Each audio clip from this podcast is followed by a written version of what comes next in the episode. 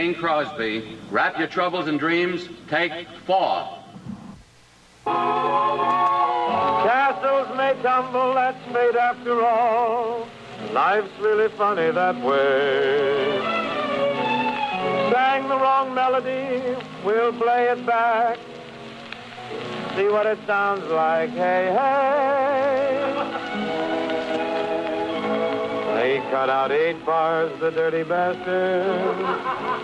And I didn't know which eight bars he was gonna cut. Why don't somebody tell me these things around here? Holy Christ, I'm going off my nut. Uh, the last bastion of freeform, WCBN FM Ann Arbor. Sounds like a bunch of left-wing hippies to me. the Oh, jeez, that mic is on. The mic's Phil. on. Oh my God! Turn off the microphone.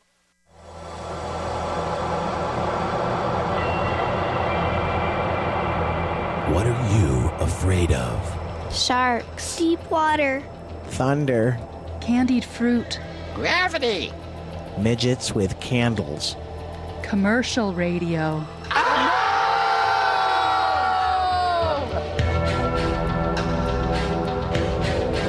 Start to work through your fears by pledging your support to WCBN FM Ann Arbor. Please call 734 763 3500. Or online at wcbn.org slash donate. Operators are standing by to assist you in making the first step in coping with your fears.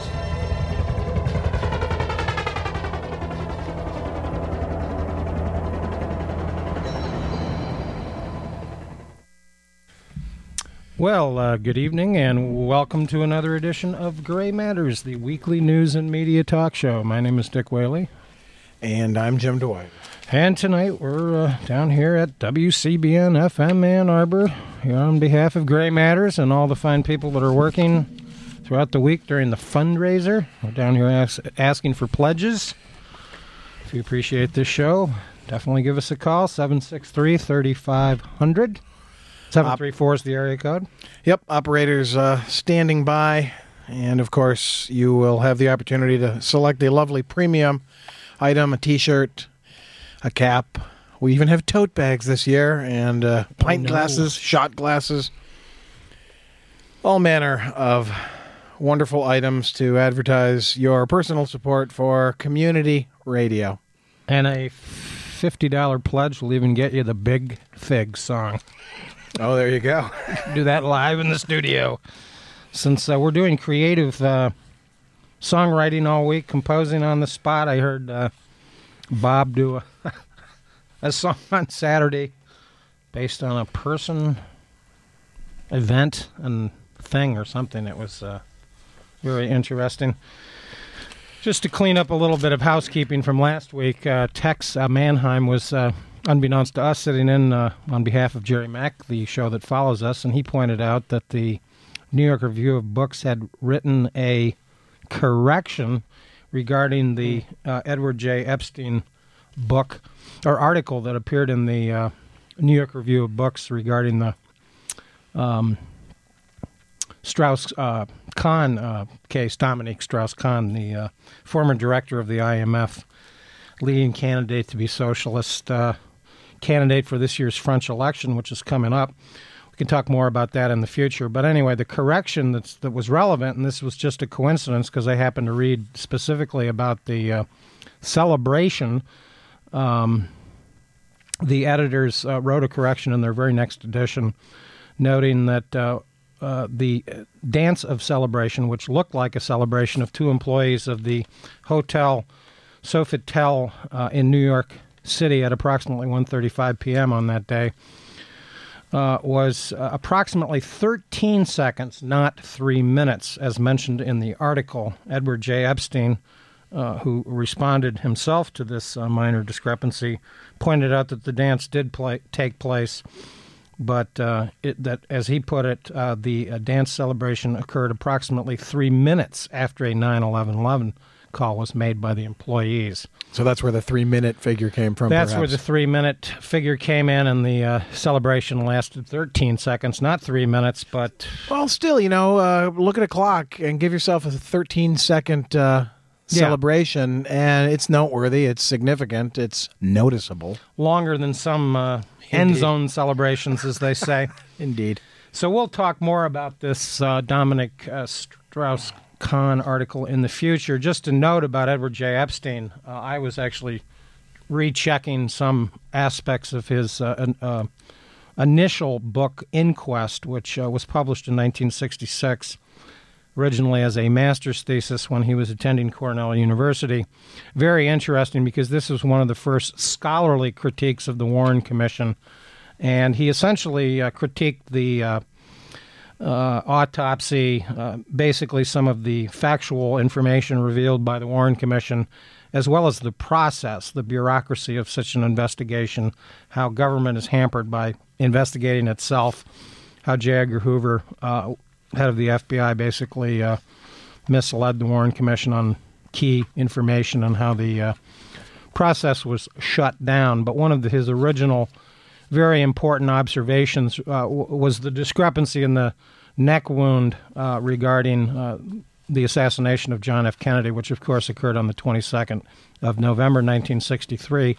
Next year, of course, will be the 50th anniversary of that uh, horrible event, and we will um, either uh, we'll, we'll do some special shows next year on that uh, anniversary. But just to quote two brief uh, paragraphs couple of sentences about the fundamentals of the uh, the problems with the Warren Commission investigation.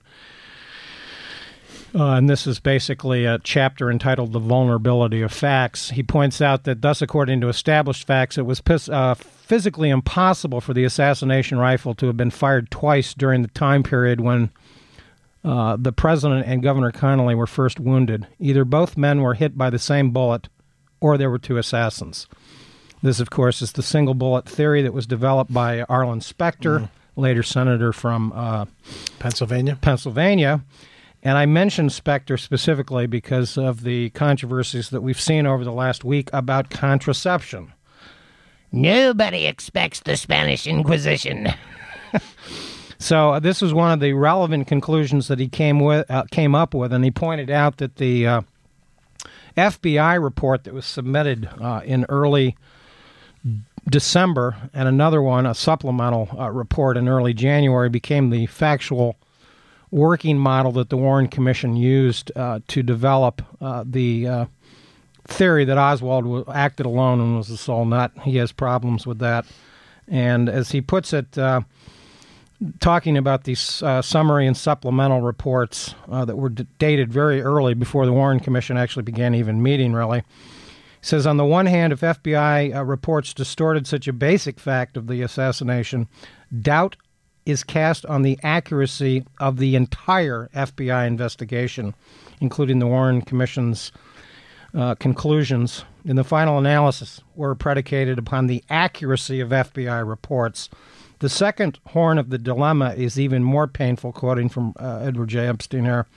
For if the FBI statements on the autopsy are accurate, then the autopsy findings must have been changed after January 13, 1964.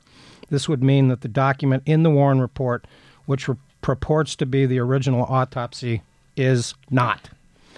And this is uh, this is one of the fundamental um, problems with the Warren Commission report. The autopsy that was accepted into evidence was undated, and the original FBI uh, report uh, concluded uh, that the uh, back wound that's obviously did occur because Kennedy has a hole in his uh, back. Uh, Arlen Specter later tried to, and Gerald Ford, for that matter, who was on the Warren Commission, tried to call this a neck wound. So, as I jokingly have said over the years, John F. Kennedy was the first human being in the history of human civilization to have a neck that went below his shoulders. uh, this, of course, did not happen. But the single bullet theory, of course, came into uh, fruition because the of the timing problem that Epstein goes into in this uh, interesting initial critique of the Warren Commission, published in 1966. So we'll talk more about this in upcoming Gray Matter shows. too complicated, not enough time to go into Yeah. it tonight. Well, you could also just quickly say today, I which I will here as it segues into a little item I've got here, uh, that uh, like so much of the FBI's work under the tenure of J. Edgar Hoover, suspect. Yeah. Uh, a lot of uh, you know falsified documents, uh, manufactured jobs. evidence, Mhm. frame jobs. Ethel Rosenberg, for example, it never had anything to do with espionage. Uh, Julius Rosenberg had minor, you know, fringe activity in Communist Party activities. Uh, certainly, uh, to execute both was uh, the show trial of the century uh, that uh, sort of uh, augmented the uh, U.S.'s role in the Korean War. Our boys are in peril, and these traitors from inside, Jews no less, uh, must be executed. Um, uh, certainly, uh, a lot of uh, frame job uh, to that. Yeah, falsification of evidence, and of course, this problem of falsifying information uh, for political purposes has uh, happened all too frequently. Uh, it's interesting to note that after the Warren Commission was uh, actually published, the Warren Commission report in September of '64, the Gulf of Tonkin incident had already happened. This became the false pretense for which America got involved in Vietnam. We're well acquainted now with the falsification of the weapons of mass destruction Yep. debate that led up to the Iraq War. These are two of the most uh, uh, debilitating financial and human debacles and, and colossal mistakes in American foreign policy history. And uh, forgery and framing things is uh, is is uh, part of this sordid history. And we down here on Gray Matters try and uh, correct the record whenever possible.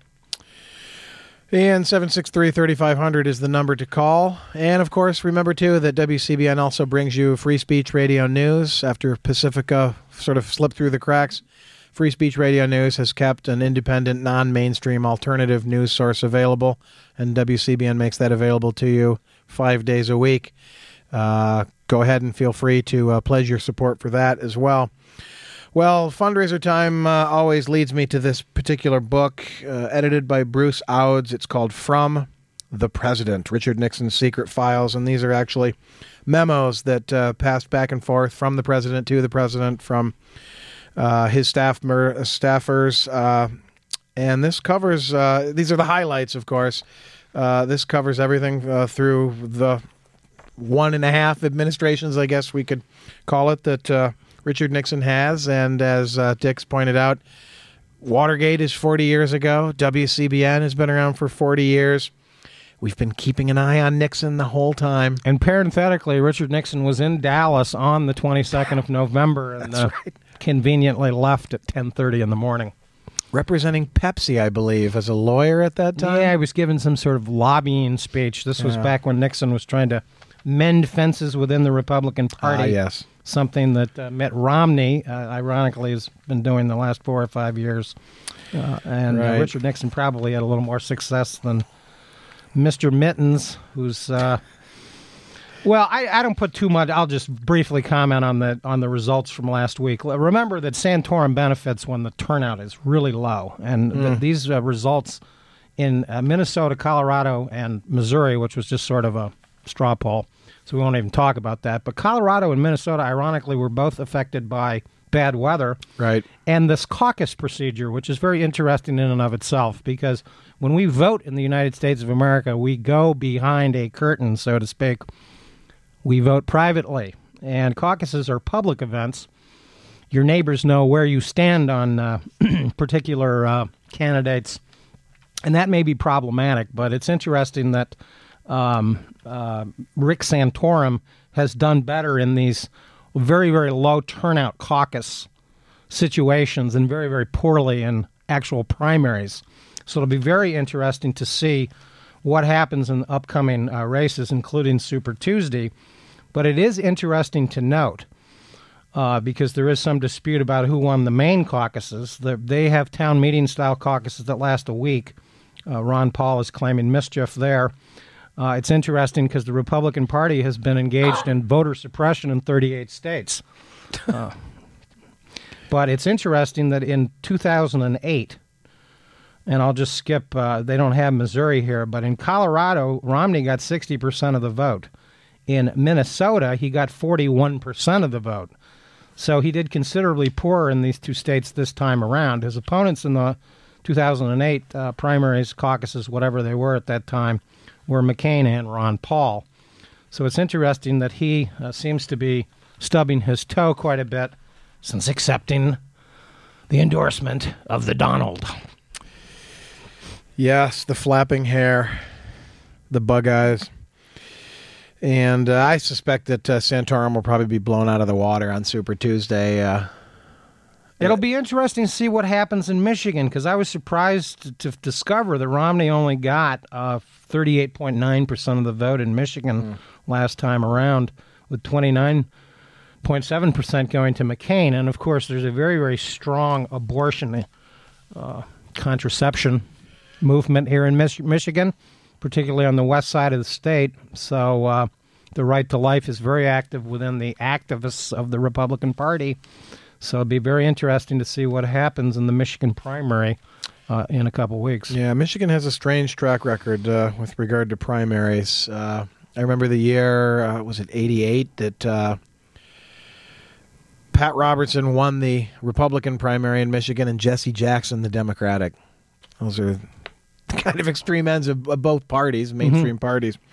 But to go back to my little uh, memo from the president here, uh, this date, dated April 22nd, 1970, and you get a real flavor for the personality of Richard Nixon here. And uh, so this is April 22nd, 1972, Bob Haldeman from The President. In talking to J. Edgar Hoover, I found that he was enthusiastic about the Vietnam speech, but he said that the picture did not come out as well as it should have. He's talking about the uh, appearance of uh, Richard Nixon on television, which, of course, legendarily probably cost him the debate uh, Mhm. with Kennedy at that dreadful five o'clock shadow and the poor makeup. So Nixon's very concerned with image here, and uh, according to J. Edgar Hoover, the picture did not come out well. Quote, he said it had a yellowish, rather washed out look, rather than the healthy appearance that he thought I projected in person last night.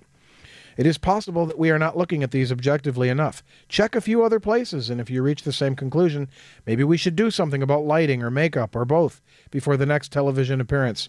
Hoover, incidentally, said that Clyde Tolson, who was at a different television set, had exactly the same impression. I have not heard this from others, but it may be that they are too polite or unobjective to say so. Well, you can't beat a lighting tip from Clyde Tolson and J. Edgar. But uh, who, of course, was obsessed with his, his own face and apparent and allegedly used uh, medicated cream, oil of Olay, or some other similar product on his face. Uh, there are even some speculative uh, theories that Hoover may have been poisoned with uh, face cream. Yeah. Face cream. Uh, one wonders exactly where E. Howard Hunt was on Well, certainly April 30th, 1972.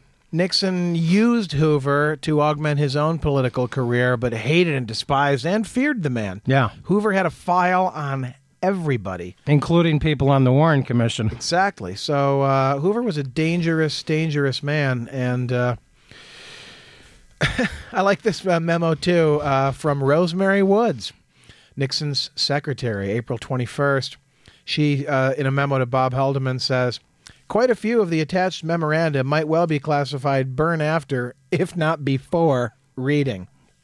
Until we are able to stop the leaks of our confidential memoranda, seems rather dangerous to have some of these floating around. I think conversations in person or on the telephone would be safer on several of the attached. Well, as we now know, the telephone conversations, the personal conversations were all being taped. And of course, Rosemary Woods is uh, linked uh, forever to the famous 18 minute gap.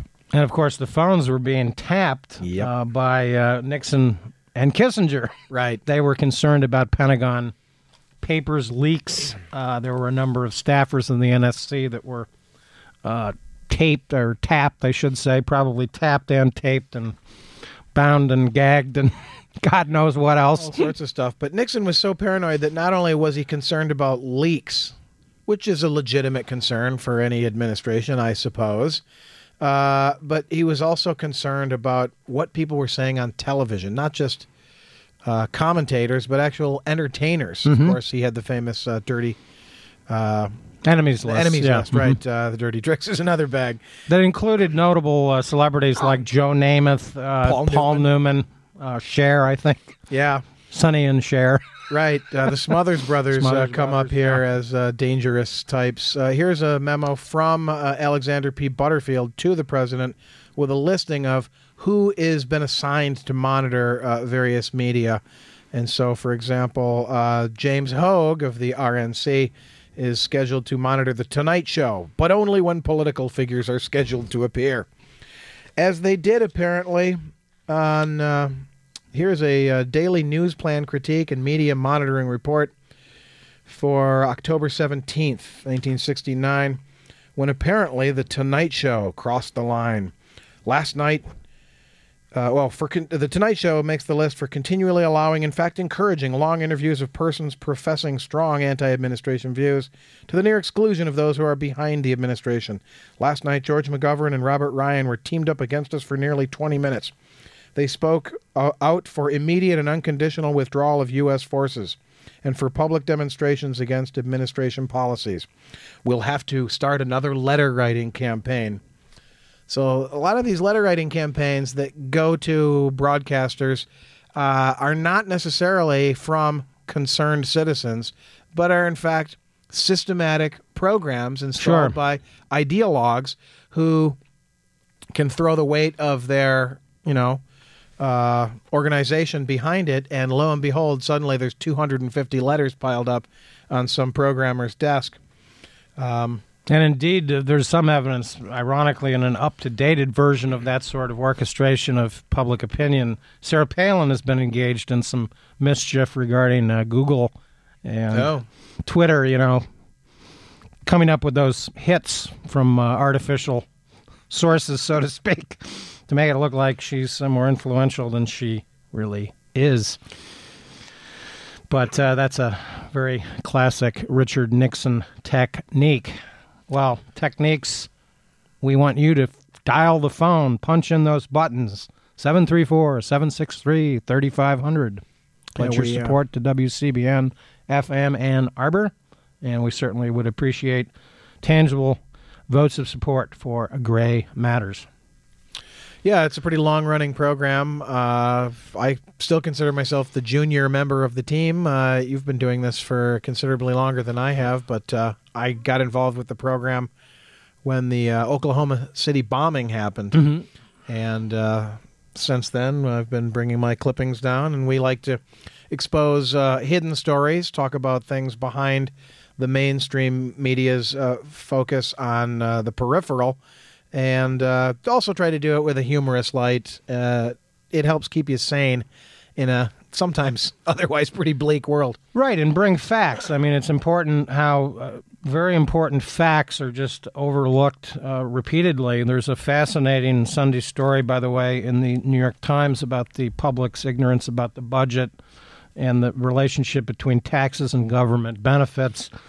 Uh, we, uh, I recommend looking at that. It's very lengthy, very thorough, with lots of interesting maps about who gets benefits and uh, the disparity between taxes paid and benefits received, which is at the heart, part of the heart of the uh, budget problem, uh, structural budget problem here in America. We also bring short items like this that just factually point out what's going on in the world in reality. The last decade was the warmest on record, the World Meteorological Organization said in a report on Thursday. This dated the 26th of uh, March 2010. The finding by the association, a United Nations uh, agency, corroborates research by NASA's Goddard Institute for Space Studies, which has already said that the measurements show that from the period 2000 to 2009 was the warmest since modern instrumental recording of temperatures began in the 1850s. This is at the heart of the uh, global warming, climate change, quote unquote hoax. That uh, the, I mean, how can you deny facts like that? Yeah. but people do. The Yeah. uh, right wing uh, will deny it up and down the block. You can listen to them on AM radio. What are they talking about? What kind of crack are they smoking? Right. And these, of course, are reputable scientific organizations, uh, both a UN organization and NASA, which, of course, gets a budget, part of the federal budget, of about $16 billion a year. Newt Gingrich wants to go to the moon. hey, Alice. Pow. Big fig here. yeah, shooting Big Fig into space. That would take a considerable payload. Indeed, it might just throw Earth's orbit out of uh, kilter as well. But the lunar colony on the moon, yeah, one of Newt Gingrich's big ideas. Well, we need to think big for the future, and no one's thinking bigger than the Big Fig. The big fig thinks big all the time. Yeah, and I don't know if any listeners have uh, who are too young to remember that advertising campaign. Uh, go online, do a Google image search for the Big Fig Newton, and you'll, you'll see what we're talking about. Yes, yes. A $50 pledge will get you a singing version of the big fig. Pledge now 734 763 3500. Well, a little bit of good news, I guess. Uh, there's been a decision to move uh, some of the U.S. troops out of Okinawa. There's will still, of course, be probably as many as 10,000 based there, but uh, 75% of the U.S. military uh, that are in Japanese territory are in Okinawa. That island has essentially remained occupied since the end of the Second World Mhm. War. And I've always suspected that this has to do with a sort of a psychological uh,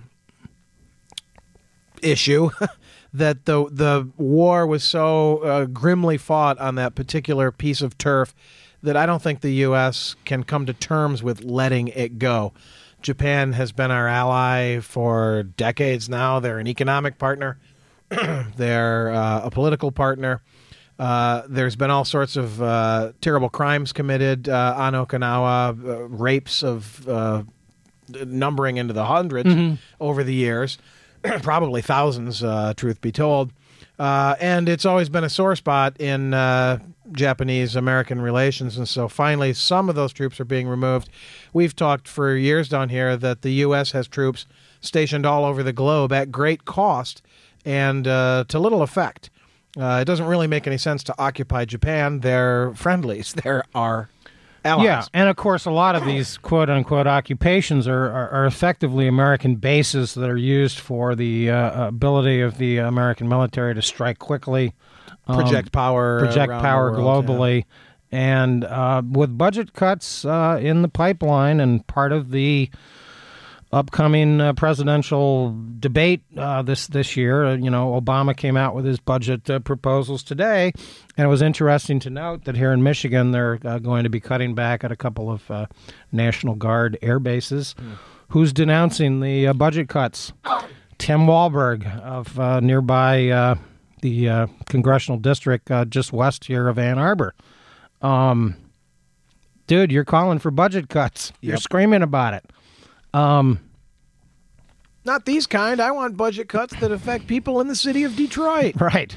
That's exactly it. So we give him a brain damage award for hypocrisy because hypocrisy and double talk and double speak and propaganda and brainwashing, uh, something that Mitt Romney's dad is very acquainted with, are part of the, the political problem down here. And it's, you know, very interesting to note over the weekend that Peggy Noonan, um, uh, regular uh, sort of lead political editorialist in the Wall Street Journal, was noting the precipitous decline in Republican primary turnout Hmm. all over the map, and that uh, this enthusiasm for the GOP is non-existent. It's down everywhere in virtually every state, um, and that this is a problem. We can talk more about her column uh, in an upcoming show, but. Uh, very interesting stuff. Well, we and this, of course, benefited uh, uh, Rick Santorum over this past week. Actually, it's been a couple of years now that we've been saying down here on Gray Matters that the Republican Party is at odds with itself. It's a fractured party. It uh, is essentially a dissolving coalition. Yeah. The uh, right wing has sort of peeled off into the Tea Party. Uh, the so-called moderate Republican of yesteryear is a virtually extinct creature. Uh, that's so, sort of uh, fiscal conservative, you know, social issues, uh, kind of a Johnson approach. um, that's gone. Yeah, and it's interesting, by the way, to note uh, just a couple of weeks ago on Groundhog Day, the New York Times has a very interesting pie chart of the uh, super PACs that are involved in this year's campaign, uh, demonstrating who's making the, the, the donations. Uh, the amount of money involved, it's incredible. Mitt Romney's super PAC, by the way, has raised $30 million, and $20 million of it is just coming from 80 people. So these are the, you know, the super rich that are uh, paying for this negative advertising. The negative advertising, the, the sleaze that we see in the television commercials, the inaccuracies, the outright lies, um, is part of the uh, of the game plan. If if you can depress turnout through um, mm-hmm. statutory uh, manipulation, as as uh, the Nation magazine and another uh, publication that we uh, frequently cite down here, with ALEC, the organization known as ALEC, and super PACs that turn people off to the process. You have lots of problems with uh, how our democracy functions. It's scary. Yeah, and of course, financial reform, uh, electoral reform uh, doesn't seem to be uh, likely at any time soon. But uh, here at WCBN, we like to talk about these things that often get lost in the infotainment shuffle of uh, mainstream media. 763 3500 is the number to call to pledge your support for Gray Matters and all the locally produced uh, current events programs down here. Indeed, and it's interesting to note, by the way, that uh, campaign finance ranks 21st out of 22 issues that the American people regard as important. Uh, I, I, think that's troubling, you know, given the um,